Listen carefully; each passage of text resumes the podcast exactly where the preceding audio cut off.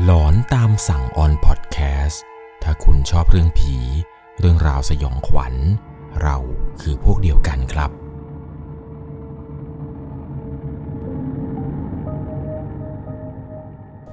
สวัสดีครับทุกคนครับ ขอต้อนรับเข้าสู่ช่วงหลอนตามสั่ง อยู่กับผมครับ 1 1 LC เรื่องราวความสยองขวัญใน EP นี้นะครับเป็นประสบการณ์ผู้ฟังทางบ้าน แล้วก็เพื่อนๆ พี่ๆ น้องๆ ของเขาครับ ที่มีโอกาสเดินทางไปเล่นล่าท้าผีกัน ตอนที่ไปเนี่ยนะครับ ตั้งใจกันว่าในค่ำคืนหนึ่งเนี่ยอยากจะไปเที่ยวเล่นท้าผีกันได้สัก 2 ที่ 3 ที่อะไรประมาณนี้ แต่ปรากฏว่าครับในค่ำคืนนั้นเนี่ยทุกคนเนี่ยเจอเรื่องราวแปลกๆกันตั้งแต่ที่แรก ยันที่สุดท้ายเลยแหละครับ ซึ่งสถานที่ที่พวกเขาไปกันนี้ครับเป็นบ้านร้างชื่อดัง 4 แห่ง 4 แห่งนี้ก็จะมีที่วังหินครับ แล้วก็โรงงานแห่งหนึ่งก่อนถึงสะพานพระรามเจ็ดแล้วก็เป็นบ้านร้างทรงไทยที่บึงกลุ่ม รวมไปถึงบ้านร้างอีกหลังหนึ่งครับที่แถวสุขาพิบาล 3 ไปกัน 4 ที่นี้ครับ เจอแต่ละที่ไม่เหมือนกันสักอย่างหนึ่งยังไงแล้วนะครับเรื่องราวในวันนี้เนี่ยจะต้องบอกก่อนเลยว่าต้องใช้วิจารณญาณในการรับชมรับฟังกันให้ดีๆ เพราะว่าเรื่องราวทั้งหมดนี้ เป็นเหตุการณ์ที่เกิดขึ้นจริงกับผู้ฟังทางบ้านชื่อว่าคุณหนุ่ยครับคุณหนุ่ยได้ส่งเรื่องราวเรื่องนี้ครับเข้ามาเป็นครั้งที่ 2 แล้วว่าประสบการณ์ที่เขาไปเจอผีไปเจอเรื่องราวสยองขวัญมาในชีวิตนี้เนี่ยครั้งนี้น่าจะเป็นอีกครั้งหนึ่งครับที่จดจำไปอีกนาน เขาต้องขอเล่าเท้าความให้ฟังก่อนครับว่า โดยปกติแล้วครับ เขาเองกับกลุ่มเพื่อนๆเนี่ยมักจะเป็นคนที่ชอบไปเที่ยวบ้านร้างครับ ไปล่าท้าผีกันนี่แหละ ด้วยความคึกขนองของวัยรุ่นนี่แหละครับ ก็จะพากันไปเที่ยวเล่นล่าท้าผีตามบ้านร้างชื่อดังๆ มีอยู่ครั้งหนึ่งครับที่มีการคุยกันครับกับกลุ่มเพื่อนๆกับกลุ่มพี่ๆน้องๆกันว่า เออ อยากจะไปเหมือนกับว่าเป็นล่าท้าผีสักคืนหนึ่งเนี่ยไปแบบหลาย ๆ ที่เลย ดูกันว่าค่ำคืนหนึ่งเนี่ยเราจะสามารถไปกันได้กี่ที่ ตอนนั้นมีการจับกลุ่มคุยกัน แล้วก็คุยกันได้ประมาณว่า เดี๋ยวเราจะนัดกันไปในประมาณ 3 คืนถัดไปเนี่ย เดี๋ยวจะไปที่แรกคือมันจะเป็นบ้านร้างหลังหนึ่งอยู่แถววังหิน เดี๋ยวพอเสร็จจากนี่แล้วเนี่ยเดี๋ยวเราไปต่อกันน่าจะเป็นโรงงานแถวแถวสะพานพระรามเจ็ดเสร็จจากพระรามเจ็ดเนี่ยจะเป็นบ้านร้างทรงไทยอยู่แถวสุขาพิบาล3ตอนนั้นก็นัดกันครับคุยกันว่าเออเดี๋ยวเราจะเจอกันตรงนี้อะไรยังไงเวลาตรงนู้นยังไง ปรากฏว่าพอถึงวันที่นัดหมายนี่แหละครับ ทุกคนก็มาก่อนเวลากันหมดเลยครับ มายังจุดที่นัดกัน ที่แรกที่จะไปกันนี้นะครับ มันเป็นบ้านร้างที่มีประวัติคร่าวๆก็คือ เจ้าของบ้านเนี่ย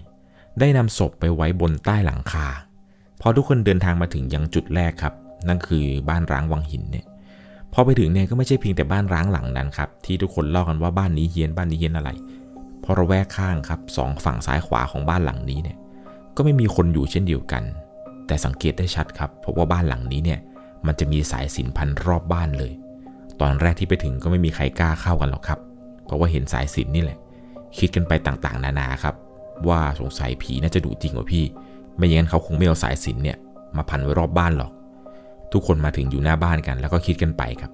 แต่สุดท้ายเนี่ยก็พากันเข้าไปครับ เพราะว่าไหนๆก็มาถึงแล้ว ตอนมาถึงเนี่ยก็ยังไม่ดึกมาก เขาเองเนี่ยเป็นคนเดินนำเข้าไปเลยครับ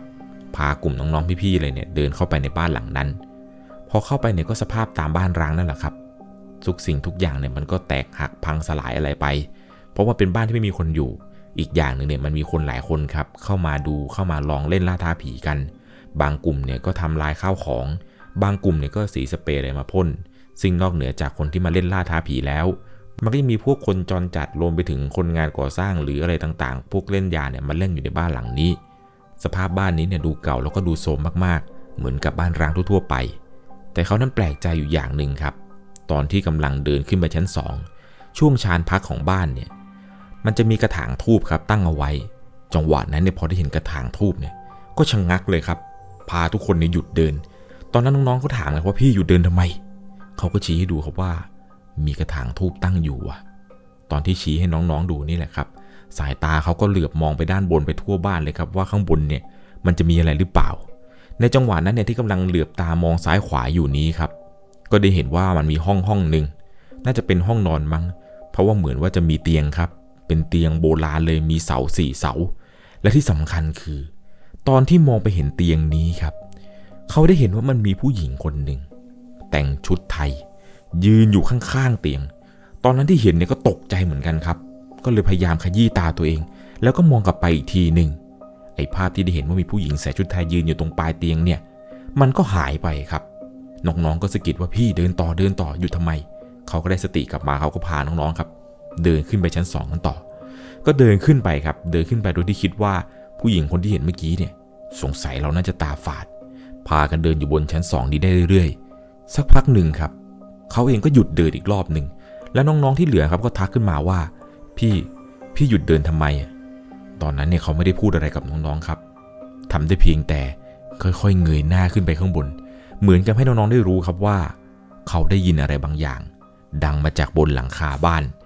ตอนนั้นมันเป็นทางเดินแคบๆด้วยครับ น้องๆเนี่ยพอได้เห็นปฏิกิริยาของเขาครับ หยุดเดินแล้วค่อยๆ เงยหน้าขึ้นบน ทุกคนก็ค่อยๆ เงยหน้าขึ้นตาม ในจังหวะที่ทุกคนกำลังเงยหน้าขึ้นอยู่นี้ มันก็มีเสียงเสียงหนึ่งครับที่ดังขึ้นมา เหมือนกับมีคนลากของหนักๆ อยู่บนหลังคาบนหัวเขานี่แหละ เป็นเสียงคล้ายๆ กับคนลากของครับดังกึดกึดแล้วเสียงนี้เนี่ย มันก็ดังอยู่บนหัวพวกเขาทั้งหมดเลย ตอนนั้นเนี่ยคิดในใจแล้วว่า นี่พวกเราน่าจะโดนกันแล้วแหละ เลยบอกน้องๆครับว่า ไปดีกว่า ออกจากที่นี่ดีกว่า แต่น้องๆเนี่ยมันไม่เชื่อครับ มันบอกว่าพี่เดินต่อเดินต่อ น่าจะมีอะไรให้เราเจออีก เขาเนี่ยบอกว่าเดินต่อไม่ได้ เจอแบบนี้เนี่ยต้องรีบออกไปดีกว่า แค่นี้ก็หนักพอแล้ว พอน้องๆไม่ไม่เชื่อครับเขาเลยตัดสินใจเดินออกจากบ้านนี้คนเดียวเลย พอเด็กๆทุกคนตอนนั้นเห็นท่าทีว่าเขาเนี่ยเดินออกครับ ก็รีบพากันเดินตามออกไปพอออกมาถึงยังหน้าบ้านครับ ก็ไม่ได้เล่าให้น้องๆฟังว่าเขานั้นเห็นอะไรบ้างจนกระทั่งขึ้นรถกันมานี่แหละครับ ก็พากันขับรถออกจากสถานที่ตรงนี้ไป ไปยังสถานที่ที่ 2 ครับ ตรงนี้เนี่ยมันจะเป็นโรงงานก่อนถึงสะพานพระรามเจ็ดจำไม่ได้ว่าเป็นโรงงานอะไรนะครับ แต่น้องๆกลุ่มที่ไปด้วยกันเนี่ยเล่าให้ฟังประมาณว่า โรงงานนี้เนี่ยมีคนผูกคอตาย แต่ว่าถ้าจะไปโรงงานนี้เนี่ยต้องปีนข้ามกำแพงไป ก็ทำเหมือนเดิมกับทุกที่นั่นแหละครับ พากันจอดรถ แล้วก็ปีนขึ้นไป แต่รอบนี้ครับมีน้องคนหนึ่งไม่ได้เข้าไปด้วย เป็นแฟนของรุ่นน้องครับที่มาด้วยกัน เป็นผู้หญิงคนหนึ่งครับ ผมขอใช้สมมติว่าคุณก้อยก็แล้วกัน ก้อยเนี่ยนั่งรออยู่ในรถครับเพราะว่าก้อยเนี่ยเข้าบ้านหลังแรกไปด้วยกัน แล้วน้องรู้สึกกลัวมาก น้องบอกว่าไม่กล้าไปต่อ ก็เลยขอรอในรถ ตอนนั้นทุกคนเนี่ยก็พากันปีนข้ามกำแพงเข้าไปโรงงานตรงนี้ ก็พากันเดินสำรวจโรงงานกันไปครับ ในระหว่างที่กำลังเดินส่องไฟฉายกันไปนี้ เขาเองเนี่ยก็ได้ยินเสียงเหมือนเป็นเสียงคนคุยกัน แต่มันไม่ใช่เป็นภาษาไทยหรอกนะครับ เป็นเหมือนคล้ายๆ กับภาษาต่างด้าว เสียงเนี่ยดังมาจากทุกที่ทุกแห่งในโรงงาน พอได้ยินเสียงจากตรงมุมนู้น ทุกคนก็พากันส่องไฟไป แต่ก็ไม่เจออะไร พอส่องไปยังมุมนี้ครับเสียงมันก็ไปดังมาจากด้านหลังของพวกเขา ก็พากันกลับหน้ากลับหลังกันอยู่นั่นแหละครับ ในระหว่างที่กำลังเดินสำรวจกันไปอยู่นี้เขาเองเนี่ยก็ได้เห็นว่า มันเหมือนกับมีเสียงของคนคนหนึ่งครับ ลากของไปลากของมา ในจังหวะนั้นเนี่ยไม่รู้ว่าคนอื่นเนี่ยได้ยินเหมือนกันไหม แต่คุณหนุ่ยครับ แกได้ยินแบบนี้ แกก็เลยหันไฟฉายครับ ไปตามที่มาของเสียง แล้วแกก็ได้เห็นว่า มันมีร่างร่างหนึ่งครับ เป็นผู้หญิงผมยาว ใส่ชุดขาวๆคล้าย ๆ กับเป็นชุดเดรสยาวๆเลยครับ วิ่งผ่านไป วิ่งผ่านลำแสงไฟฉายที่เขาส่องไปนั่นแหละครับ วิ่งผ่านตัดหน้าไป เขาเนี่ยตกใจมากครับ กับสิ่งที่ได้เจอ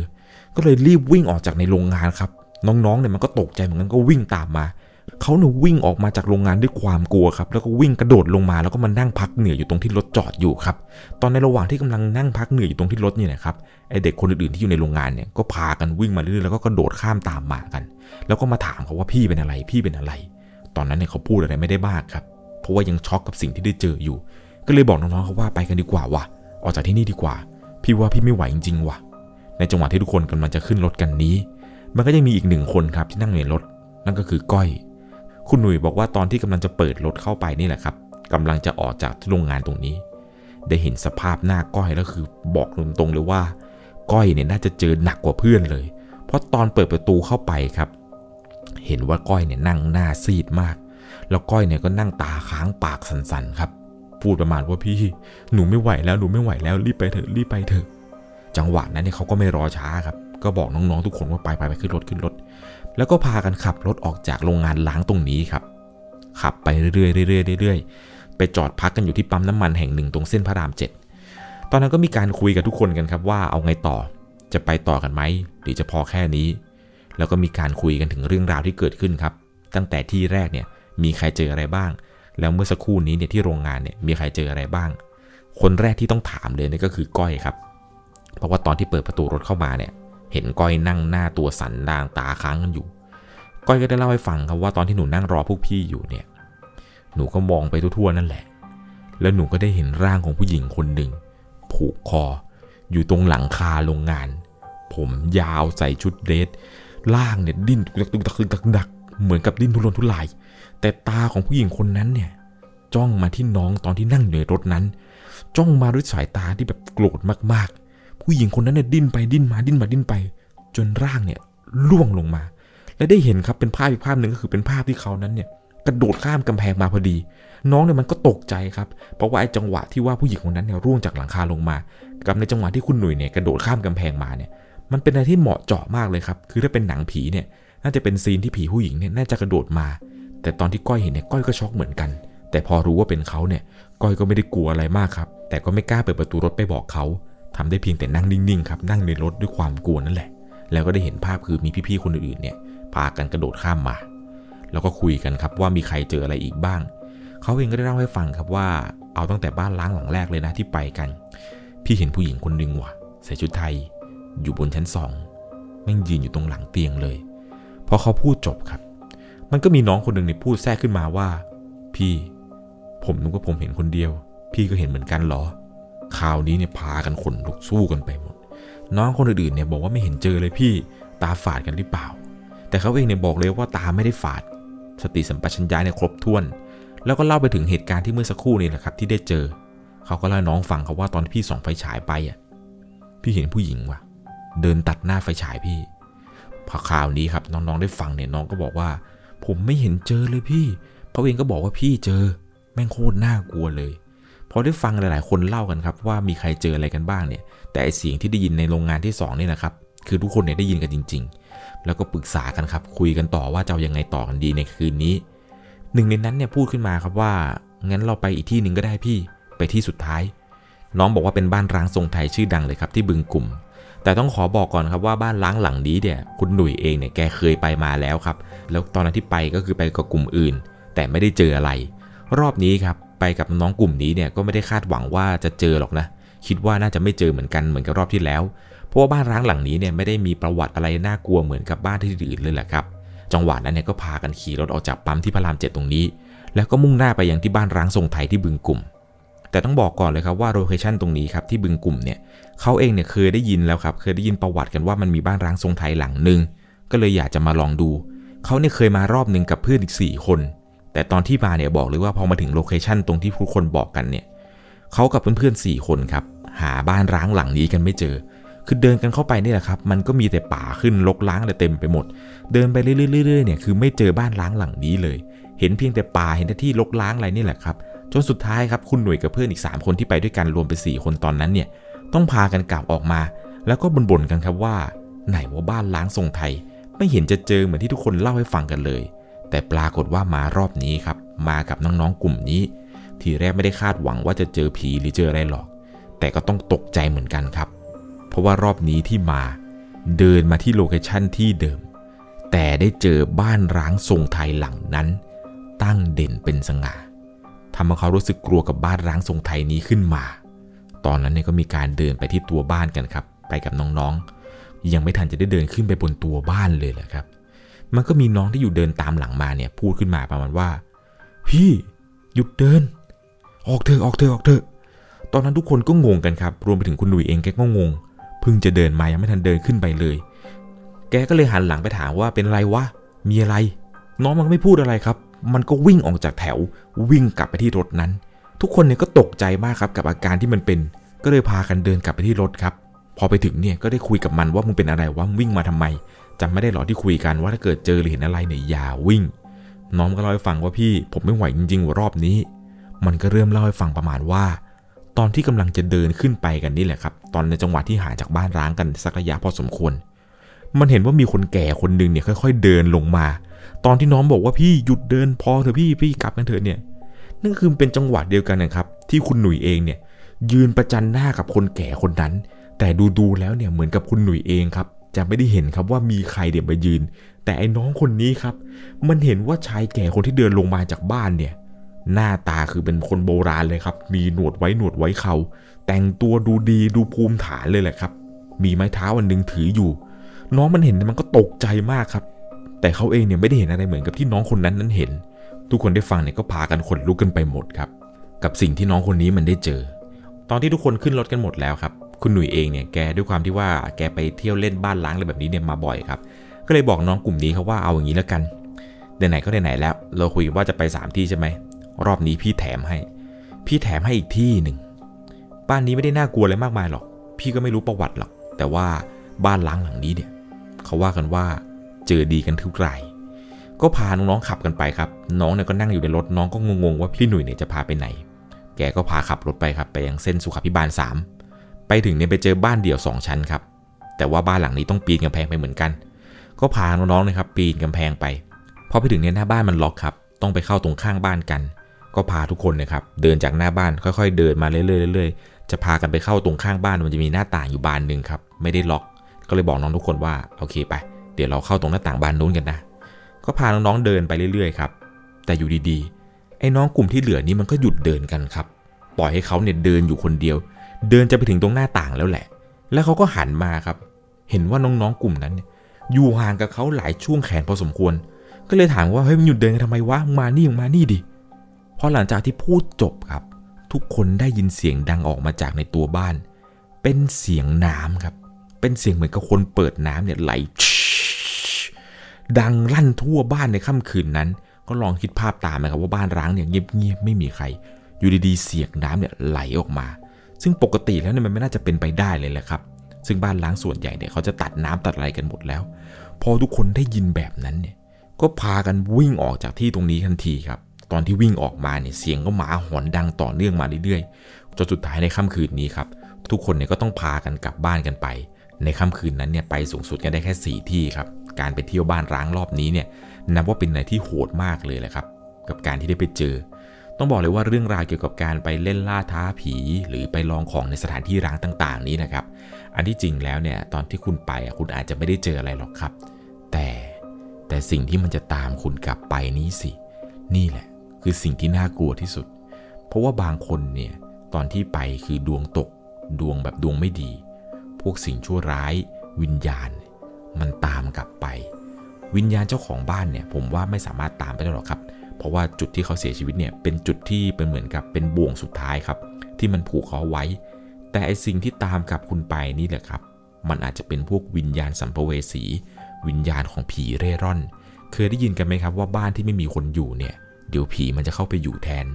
นั่นแหละครับบางทีมันจะมีพวกวิญญาณพวกนี้เนี่ยเข้ามาป่าปนเข้ามาอยู่ในบ้านหล้างหลังนั้น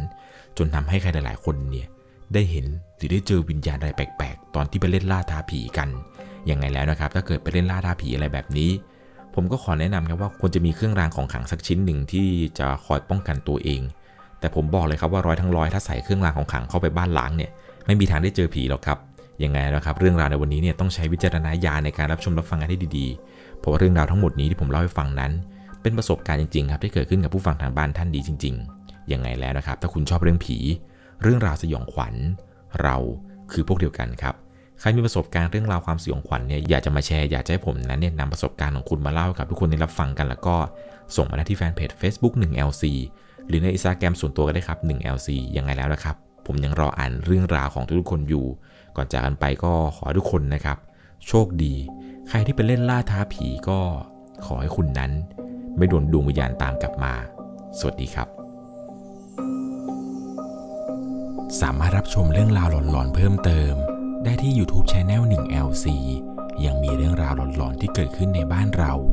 รอให้คุณนั้นได้รับชมอยู่นะครับ